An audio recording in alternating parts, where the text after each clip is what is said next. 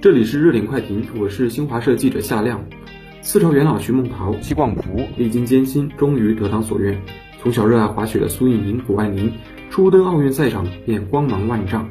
在北京冬奥会上，他们用实际行动证明，在追逐梦想的道路上，唯有坚持与热爱不可辜负。莫道桑榆晚，为霞尚满天。三十一岁的徐梦桃坐拥二十七个世界杯分站赛冠军，是女子空中技巧世界杯历史第一人。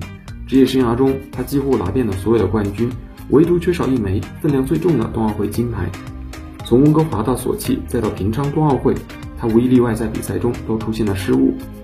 站上北京冬奥会的赛场，她需要克服的不只是长年累月训练和比赛积攒下来的伤病，更需要战胜内心渴望成功又害怕失败的恐惧。不是没想过放弃，但站上最高领奖台的梦想，最终还是让他毅然决然选择再战一回。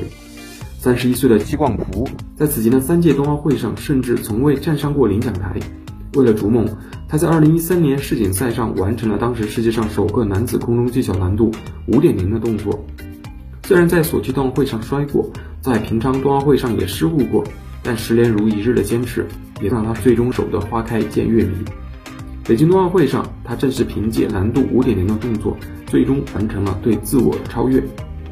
心之所向，自当竭力而往。四岁走上雪场开始玩单板的苏翊鸣，在成为职业滑手前，也曾是一颗冉冉升起的童心。不过，演艺的缘起也是始于对于滑雪的热爱。在少年人生的十字路口，他选择了遵从内心，择一事而全情投入。为了内心萌发的梦想，他在训练中倾其所有。这也让他在赛场上不断实现飞跃，最终在不满十八岁的年纪就实现了成为最好的单板王的心愿。和苏翊鸣年龄相仿的谷爱凌也是从小就极度热爱滑雪，为了全力备战北京冬奥会，她提前一年完成了高中课程，以便有更多时间专注于训练。因热爱而坚持，因梦想而坚定。